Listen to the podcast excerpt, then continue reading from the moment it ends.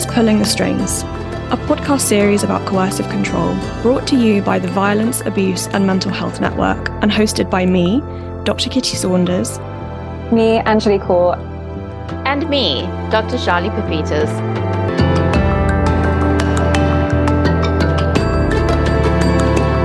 In this series, we, your three hosts, will be talking to academic experts, authors, practitioners, and coercive control survivors. We'll be holding critical conversations to improve understanding, break down taboos, and expose the true extent of coercive control.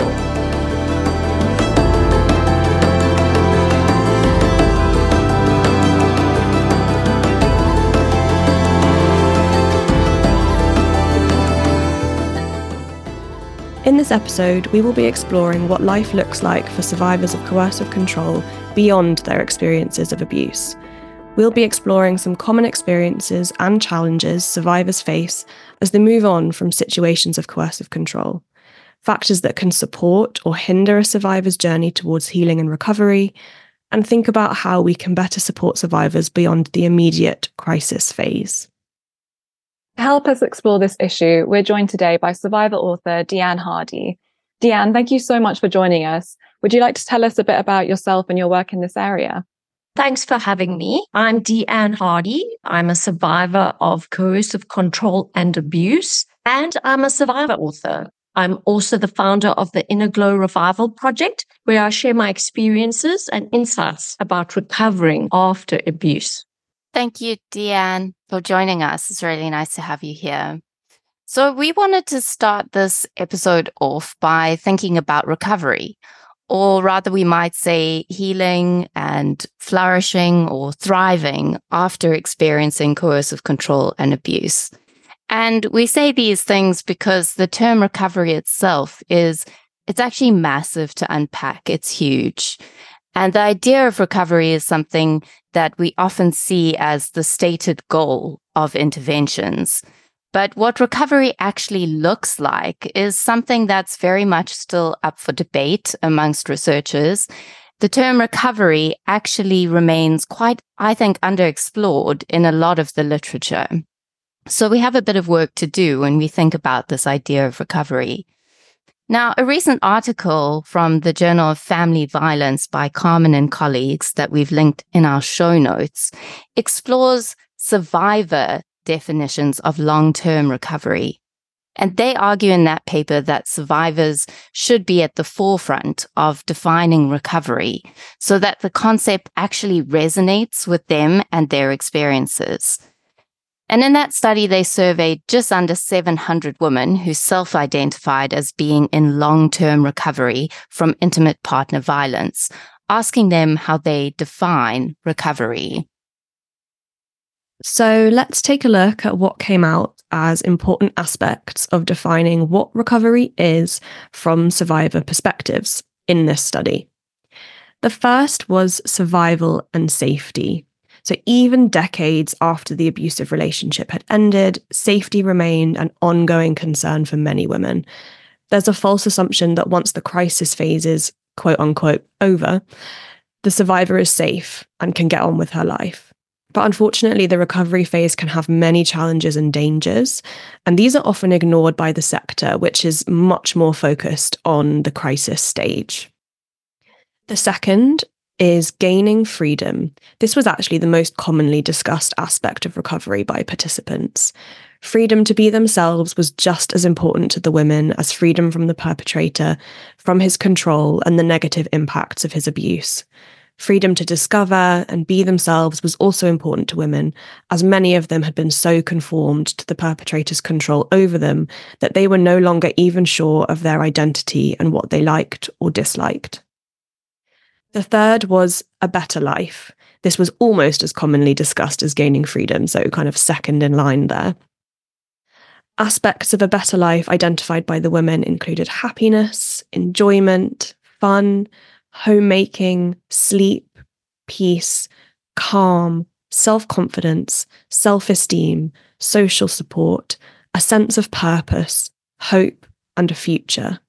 The three most frequently nominated aspects of a better life in order were identity and a sense of self worth, social support and a sense of belonging, and happiness, enjoyment, and fun. One of the other interesting things survivors in this study discussed was the very possibility of recovery. All survivors in the study agreed that talking about recovery was really important, but they had different views about whether recovery was possible or if recovery was an outcome that was ever achievable. Some survivors felt that recovery was both possible and that they had recovered, whilst others felt that recovery was more of a journey, one that would be ongoing and lifelong due to the scars and impact from the abuse they had experienced. Dee-Anne, I wondered what your thoughts were around this conceptualizing of recovery for survivors. I think that's really, really interesting. And I completely agree with the idea of survivors playing a big role in defining what recovery actually is. Um, I also think it's completely understandable that there were differing perspectives from survivors about whether an idealized idea of full recovery after coercive control and abuse is possible. I mean, I do think that recovery is always going to be a journey, and seeing it as a journey can be extremely, extremely important. Seeing recovery as a journey can really help to keep you motivated because whatever recovery is, it is a long term thing. It, it takes time, much, much more time than many people would imagine. Recovery can also seem extremely daunting. And I think if we think about it as a journey, we can break it down a bit and make it more manageable the only way to, to move forward on any journey is to take one step at a time, reflect, and then take another step. Then you'll find that over time, it's possible to look back and see how far you have come. When you stop to reflect and take stock of where you are, your achievements will seem worth celebrating and they will inspire you to take the next step. So, so seeing recovery as a journey can be very helpful in that sense. I mean, obviously recovery is hard. It's, it's really, really so hard. It's certainly one of the hardest things I've ever had to do and, and I'm still doing. But I like to take maybe a slightly different approach to it. I think I see recovery as a journey because it's a path that I'm walking that isn't about any single milestone or a series of checklists that I'm frantically trying to tick off along the way. I, I rather see this journey more as a kind of lifestyle, a new way of life, even. And I'm looking at this as a really, really meaningful and beautiful journey that I'm taking control of. I also wanted to say that I think that those two ideas that are mentioned in the study, gaining freedom and gaining a better life, those two things are, are very, very intimately connected and they're so, so deeply rooted in reconnecting with your, with yourself and really investing in yourself and building your self worth and confidence back up again. And, and I believe that's really a very, very crucial part of recovery. Thanks so much, Dee-Anne. That was really insightful. I think that survivor definitions of what recovery is are, are really helpful. But let's also take a look at what long term recovery actually involves and think about that a little bit more carefully. In our episode on coercive control and mental health, we made reference to a realist review that I conducted along with other members of the section of women's mental health at King's College London. And we're going to go back to that paper today because I think it ties in with what we know about long term recovery in the current intervention landscape. And the paper is linked again here in our show notes for you. Now, in that review, we looked at 60 review articles of psychosocial interventions for female survivors of intimate partner violence. And I think one of the most interesting findings that came out of that was that women who do not feel overwhelmed by pragmatic issues or psychological crises often seek support in building the skills to establish a flourishing and meaningful life beyond their past experiences. But this aspect of recovery remains a very missing focus in most interventions and services. So I think this really echoes the findings from the first study that we were discussing in this episode, actually. And what the review really tells us is that mental health interventions for survivors of violence tend to focus on outcomes that signal recovery in terms of mental and physical health. They seek to detect positive, incremental movements on psychometric scales and reports of a reduction in stress or poor mental health symptoms. But the focus of interventions is rarely to bring survivors to a place of thriving and positive mental health beyond the baseline expected for their context. Findings from this review about what works to improve survivor mental health and well-being after experiencing violence and abuse suggest that 1 recovery programs or interventions should focus on activities that help survivors practice self-kindness and self-compassion because these are the foundations that can support survivors to regain a positive sense of meaning in life. And two, programs and interventions should include activities that improve self care and hope, as these are essential for long term flourishing. Dee-Anne, your book, Alive Again Positive Stories About Life Beyond Trauma, is all about that recovery process after the immediate crisis phase. Do you have any thoughts around what we've just been discussing in terms of the findings from that realist review based on your research and experience? I definitely agree that there is a crucial element missing here. So many survivors find themselves having feelings of inadequacy because they get all the professional green lights around their mental and physical well-being, all those baselines and, and so on. But but they find that they are just not fully happy or back to their old selves. They feel as if things are not as they should be but they have no clear roadmap for how to find their way to that place of where they should be. So they often end up believing that they can't ever be happy again or and then they find themselves re-entering therapy or support groups where they just rehash or unpick the trauma to see if they can find that elusive key to this so-called full recovery. But oftentimes that's not the solution at all. However, there's very little in the way of support or encouragement to look outside of those trajectories to find solutions. Also, I think there needs to be a lot more support and understanding of how much this is a learning curve for survivors. There's a sense that once we are healed, we can just jump back into the way we were before we entered life with the abuser. But that is not always the case. It needs to be more accepted that we are irrevocably changed so there needs to be the freedom to explore what the new self wants or needs to find happiness and fulfillment. And that in itself can be an entire separate journey. I really want to pick up on the idea of the importance of self compassion and self kindness in long term recovery. It's, it's very common to have developed a whole host of false beliefs about yourself from being in an abusive relationship. Some of these beliefs can make you feel like you are bad, that there's something wrong with you, and that you don't deserve love or success. And so, of course, self forgiveness is very, very important. Self forgiveness means that you let go of harmful beliefs and recognize that they have nothing to do with you or who you are as a person.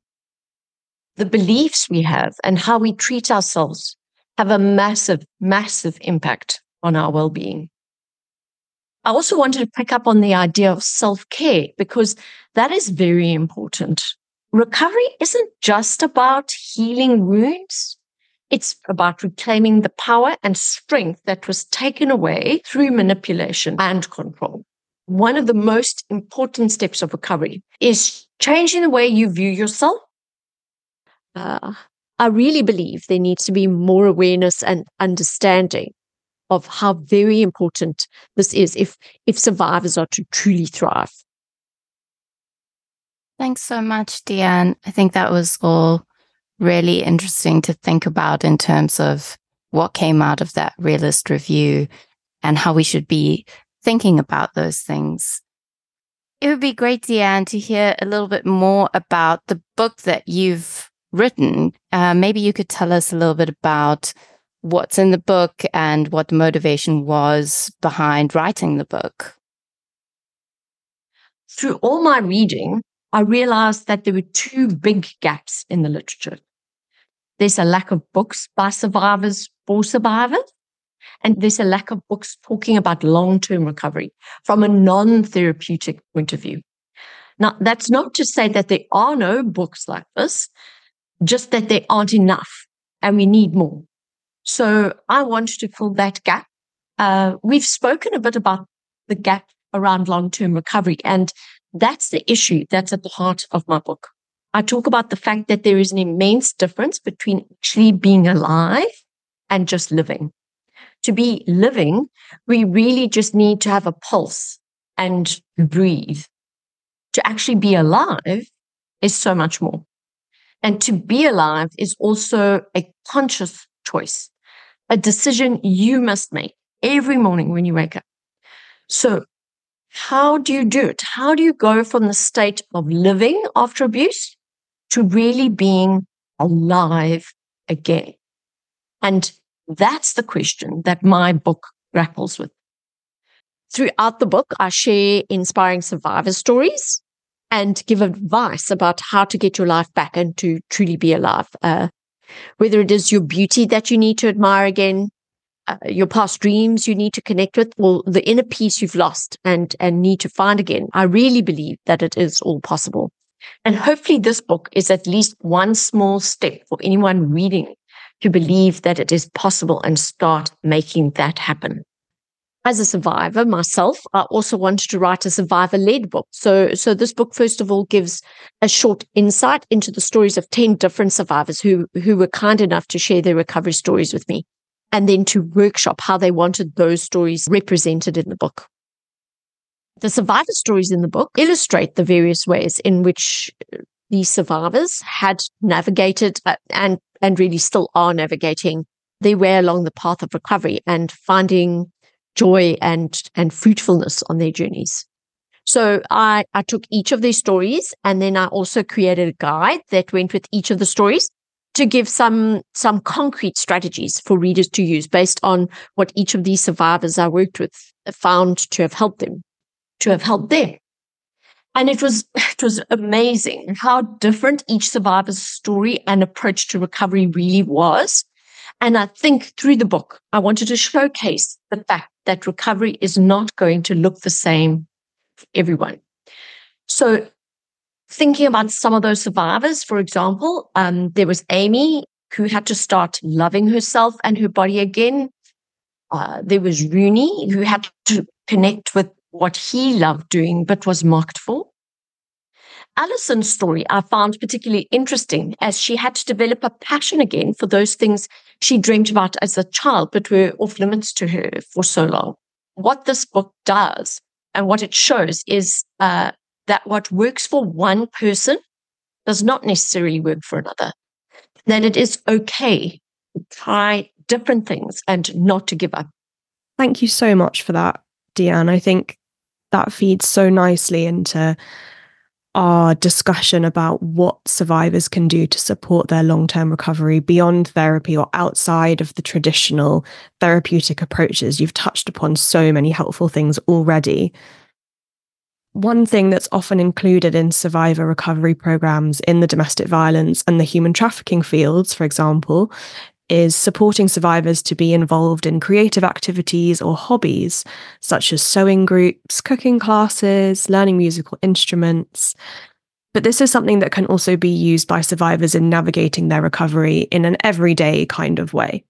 Right. And criticism and limiting of a victim's hobbies, passions, and pastimes is a fairly common strategy used by abusers in coercively controlling relationships to break down the victim's sense of self worth and agency.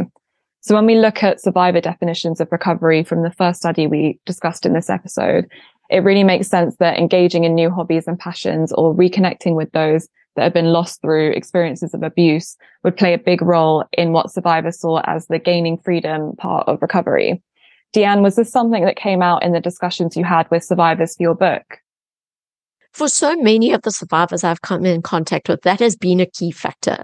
For many of them, the coercive relationship had become transactional and, and all about judgment. A coercively controlling partner in your life may have ridiculed the things you wanted to do, sabotaged your efforts to engage in activities that brought you joy and, and took you into shared communities. And then over time, you may have found yourself slowly letting go of the things that brought you delight and one of the best things you can do for recovery, I think, is to start doing the things you love to do simply because you love doing them. You need to do things purely for enjoyment, regardless of whether you're good at doing them or whether they will earn you recognition or, or even admiration. You need to start doing things because they make you happy. So doing something that is just literally for you, your own benefit, and which has no value beyond just in enjoyment and development of your own skills without prejudice is vitally, vitally important for rebuilding who actually are beyond the context of that abusive dynamic. Taking up things that give you pleasure is actually, I believe, a vital part of reclaiming power over your own life. So, yes, yes, definitely. I think that hobbies and passions are vitally important in rebuilding your sense of self worth and self esteem during long term recovery. It's quite common to feel deflated and uninspired after leaving an abusive relationship, which, which can make it really difficult to get clarity about what you actually enjoy doing. But, but I think it's vital that survivors don't let that discourage them. The important thing to remember is that, that you keep trying new things out until you find something that really sparks the joy. I mean, this is actually very challenging when you're still recovering from the abusive space you've just emerged from. Um, so you really need to give yourself the time and space to try new things or to ditch things that that aren't working until you find what works for you uh, this month, this week, or or even just works for you for just today. And those could could all be completely different things. And that's also really, really okay. Yeah, I think uh, getting involved in different kinds of hobbies and activities is something that's so important for all of the reasons you've just pointed out. And it's definitely something that I, as you mentioned, Kitty, is seeing a lot of in different kinds of recovery programs. And I find that really interesting. And we definitely need some, some more research to be done around how those mechanisms actually work. So it's really interesting to me. But something I've been reading about more frequently at the moment is this relationship between reconnecting with nature and recovery. Now, researchers at the University of Essex ran a pilot study with survivors that suggests that being outdoors and getting back in touch with the natural world through activities like foraging can improve well-being and self-esteem. And there's a link to an article about this study that was published in the Guardian newspaper in our show notes if you want to read more about that. It all sounds a little bit esoteric almost, I think, um, this connection between nature and recovery and foraging. Uh, but there is some science behind it, actually. Uh, and research, other research that's also linked in our show notes, suggests that things like forest bathing, uh, which is just a fancy term for sh- taking short, leisurely trips to a forest, can actually increase well being um, and reduce stress. So that's something that I've definitely been reading more about. It seems to be something that's kind of gaining traction in the popular space. I'm not sure if anyone else has heard of this or has any thoughts about it. Yes, that is definitely something that very much came up in my interactions with others uh, consistently, there seems to be a common element of finding peace and well being when spending time in nature or the outdoors.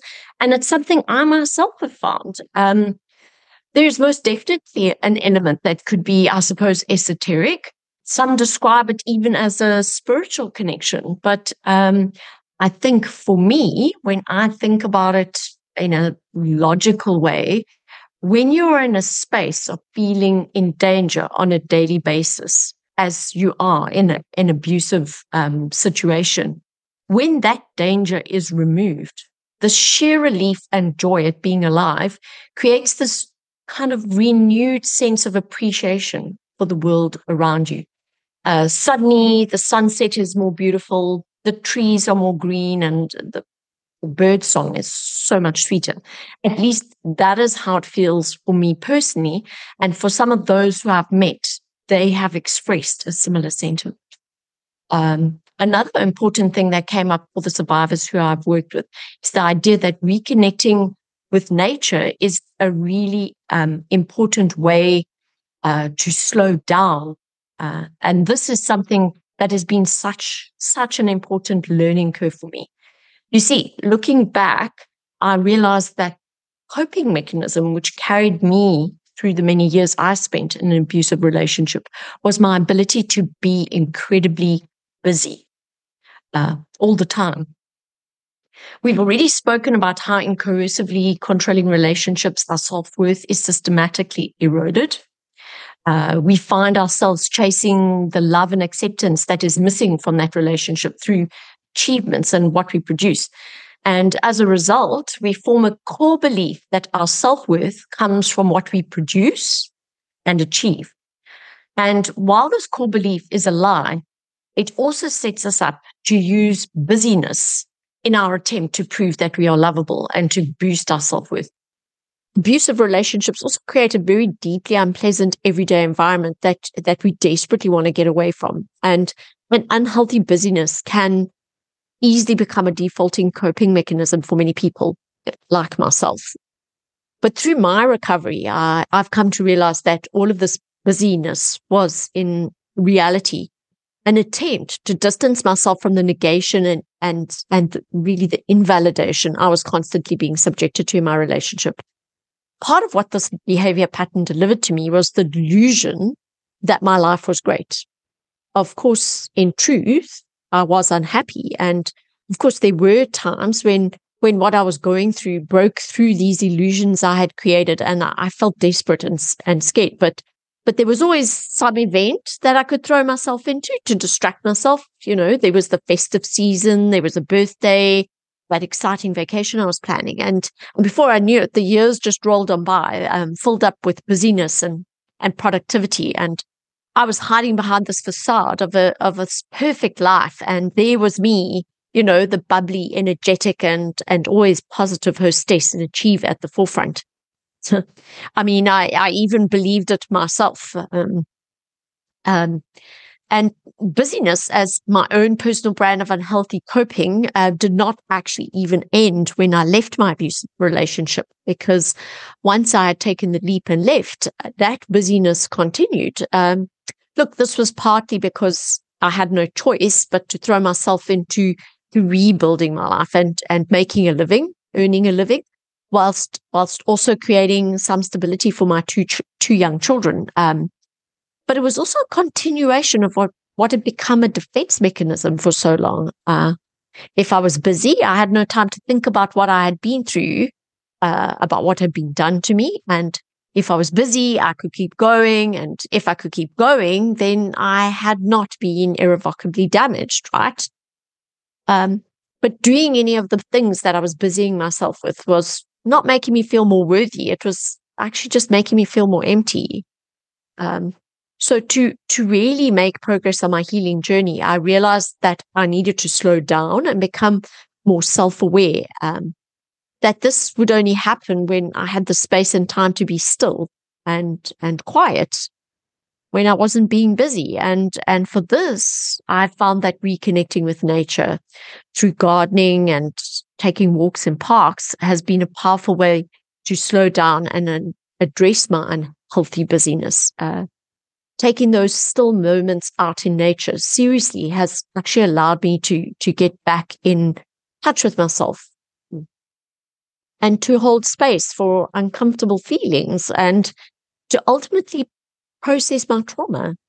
So in that way, I do think there are a lot of ways that, that getting into nature, which could even just be hanging out with some pot plants in your room, um, is a way to give yourself time and space that you really need to slow down and connect with something that doesn't make you busy in that, that super unhealthy way. And actually do some of the important healing work you need to do. Thanks, Dee-Anne. I think that's um, really brings a, a kind of human perspective to what I was reading in, in some of that research about reconnecting with nature and grounds it a little bit, maybe for me. I mean, we've had so many insights from you, Dee-Anne, about the individual ways that trauma is experienced, but also the individual ways that people recover from trauma. And one of the really interesting things about your book is that you you've interviewed 10 survivors and in your book Dee-Anne you share their stories not focusing on their experiences of abuse but focusing on how they've managed their recovery journeys themselves and what they've learned so they've sort of been telling you their story through this process and i wonder do you think that telling your story can in itself be part of recovery I would say yes and no. I think that telling your story, whether it's the story of what you went through or the story of how you're building a new life and how you got there, might be an important part of recovery for some people. But certainly for some of the people I met, they found that it was not necessary for them. So whilst they shared their stories with me, it was not they felt part of their own recovery journey, but rather because they hoped it would assist or inspire others to find their own paths to recovery. But I suppose we can't know for sure. Perhaps the act of helping others is what is an element of recovery in a way too. But certainly for, for many people, sharing their story is an integral part of recovery. For me, it was. I needed to tell it and retell it and to consistently re-examine it to help me to make sense of what had happened and to understand how it had impacted and changed me. So yes, I do. For me, it is a part of recovery, telling my story. But for some people, I think that it's maybe a very personal journey. So they don't really want to share that in terms of using that as a tool for recovery. Thanks, Dee-Anne.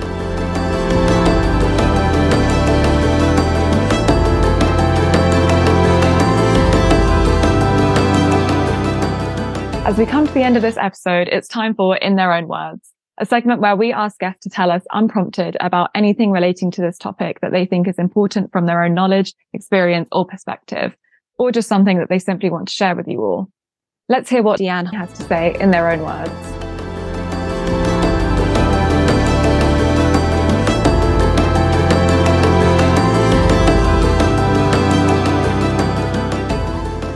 There's two things that I'd like to just in closing mention, two big things which I don't think we talk about enough and that I'm really spending quite a lot of time sort of coming to understand myself and and perhaps be a project for the future working on looking at a little bit more. And those two things are anger and apathy.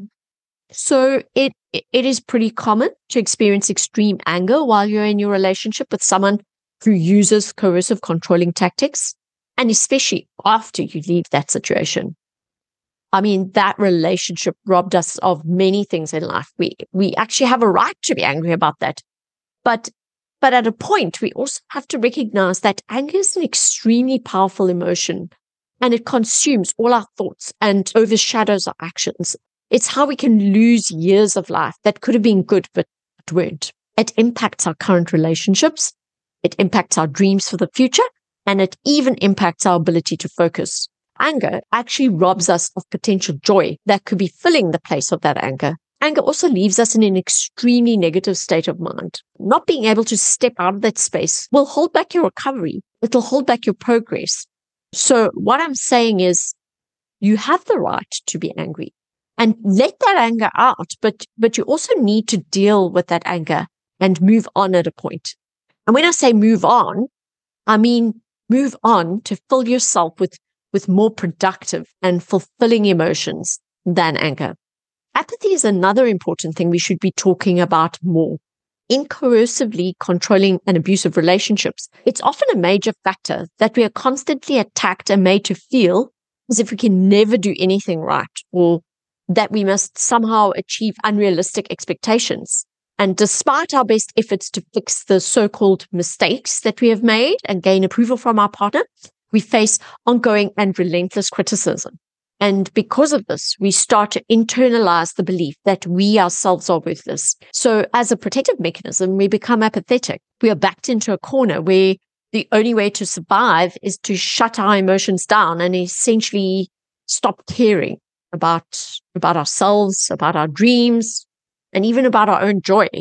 really having been through it myself, I fully understand the emotional turmoil that comes with being trapped in that post abuse apathy cycle. You can find yourself feeling totally uninspired by anything, unmotivated to do anything, and really feeling like a hollow husk of a person.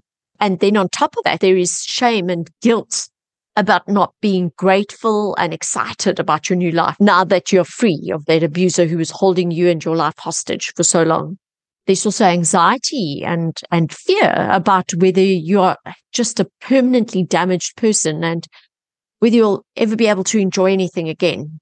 I mean, you want to be inspired by the world. You want to do the exciting and fun activities that make you feel good about yourself. And you want to make new happy memories. But uh, when you have this cloud of apathy hanging over you, you just can't seem to figure out how to care enough about anything to do well, well, to do anything about it.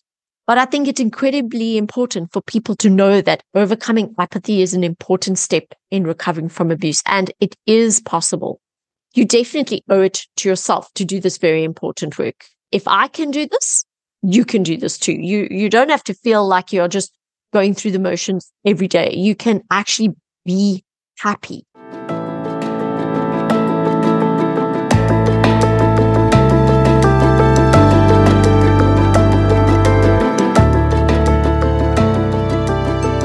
You've been listening to Pulling the Strings. If you'd like further information on anything we've discussed in this episode, or if you have felt affected by anything you've heard, please see our show notes for additional resources please do review and subscribe wherever you listen. It helps us to find more listeners and means you'll never miss an episode. Thank you to the Violence, Abuse and Mental Health Network for funding this podcast. Thank you to our guests, and thank you for listening. Until next time, take care.